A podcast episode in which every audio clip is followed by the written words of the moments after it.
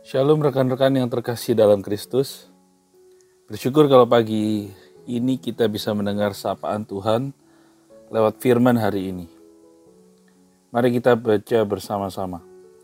Nats diambil dari Lukas 11 ayat 19 sampai 26 yang berbunyi demikian. Sementara itu banyak saudara-saudara telah tersebar karena penganiayaan yang timbul sesudah Stefanus dihukum mati. Mereka tersebar sampai ke Venesia, Siprus, dan Antioquia. Namun mereka memberitakan Injil kepada orang Yahudi saja. Akan tetapi di antara mereka ada beberapa orang Siprus dan orang Kirene yang tiba di Antioquia dan berkata-kata juga kepada orang-orang Yunani dan memberitakan Injil bahwa Yesus adalah Tuhan. Dan tangan Tuhan menyertai mereka dan sejumlah besar orang menjadi percaya dan berbalik kepada Tuhan. Maka sampailah kabar tentang mereka itu kepada jemaat Yerusalem. Lalu jemaat itu mengutus Barnabas ke Antioquia. Setelah Barnabas datang dan melihat kasih karunia Allah, bersukacitalah ia.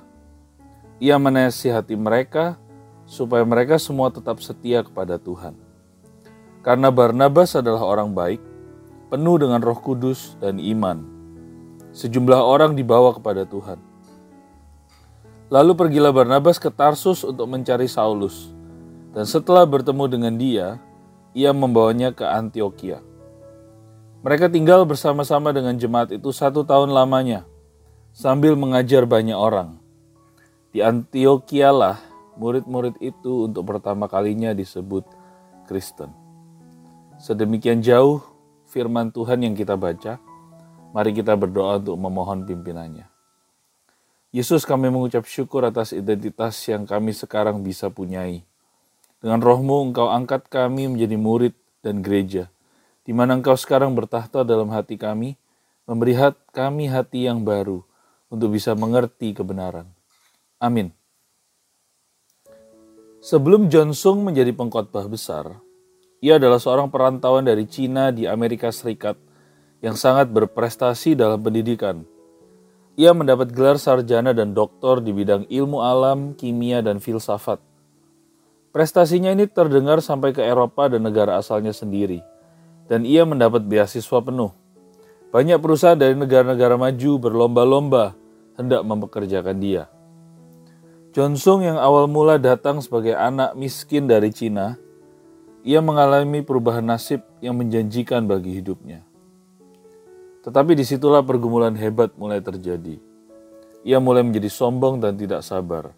Mulai menganggap imannya hanyalah sesuatu yang praktis, bukan sumber hidup dan keselamatannya lagi. Dalam hati sanubarinya tidak ada damai.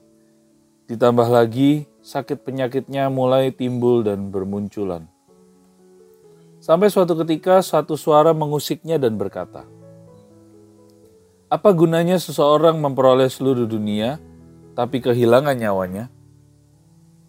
Suara ini membuat hidupnya makin tidak mudah. Apa yang kelihatannya indah dan menjanjikan secara dunia, tetapi hidupnya tiba-tiba menjadi seolah tidak berarti. Tetapi di situlah Allah punya rencana yang sungguh luar biasa buat Jonsung. Setelah kejadian ini, ia mulai menyambut panggilan Tuhan dengan masuk ke sekolah teologi, meninggalkan semua disiplin ilmu yang sangat mentereng di mata dunia, menjadi suara Tuhan di negara asalnya Cina, lalu ke Rusia, ke Asia, dan Asia Tenggara. Ia menjadi suara Tuhan di mana pun ia berkhotbah dan menegur para hamba Tuhan dan gereja yang sudah kehilangan semangat dan jati diri pelayanannya. Menjelang ajalnya, ia masih menyembuhkan, mendoakan syafaat, serta membaptis banyak jiwa. Sungguh pelayanan yang efeknya bisa dirasakan sampai sekarang. Pelayanan yang ia lakukan di awal tahun 1920-an meninggalkan warisan yang besar bagi umat Kristen, khususnya di Asia.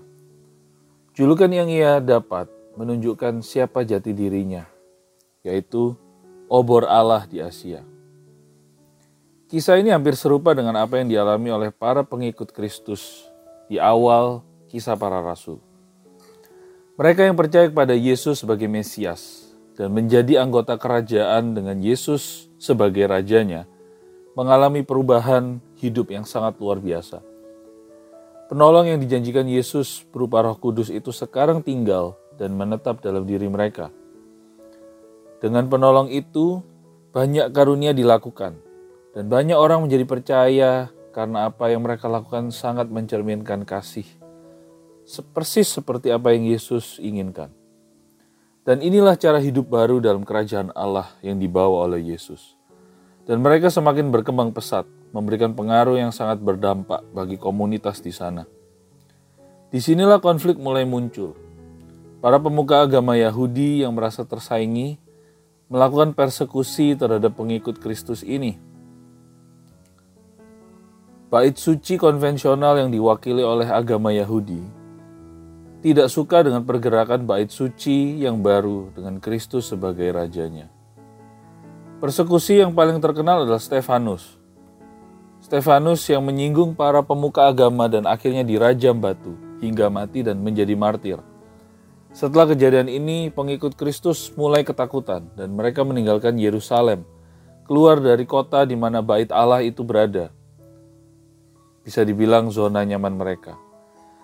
Tetapi kejadian ini yang mengecewakan ini dan mematahkan semangat secara manusia justru menjadi perwujudan apa yang dikatakan oleh Yesus di kisah Rasul 1 ayat 8. Kamu akan menerima kuasa kalau roh kudus turun ke atas kamu.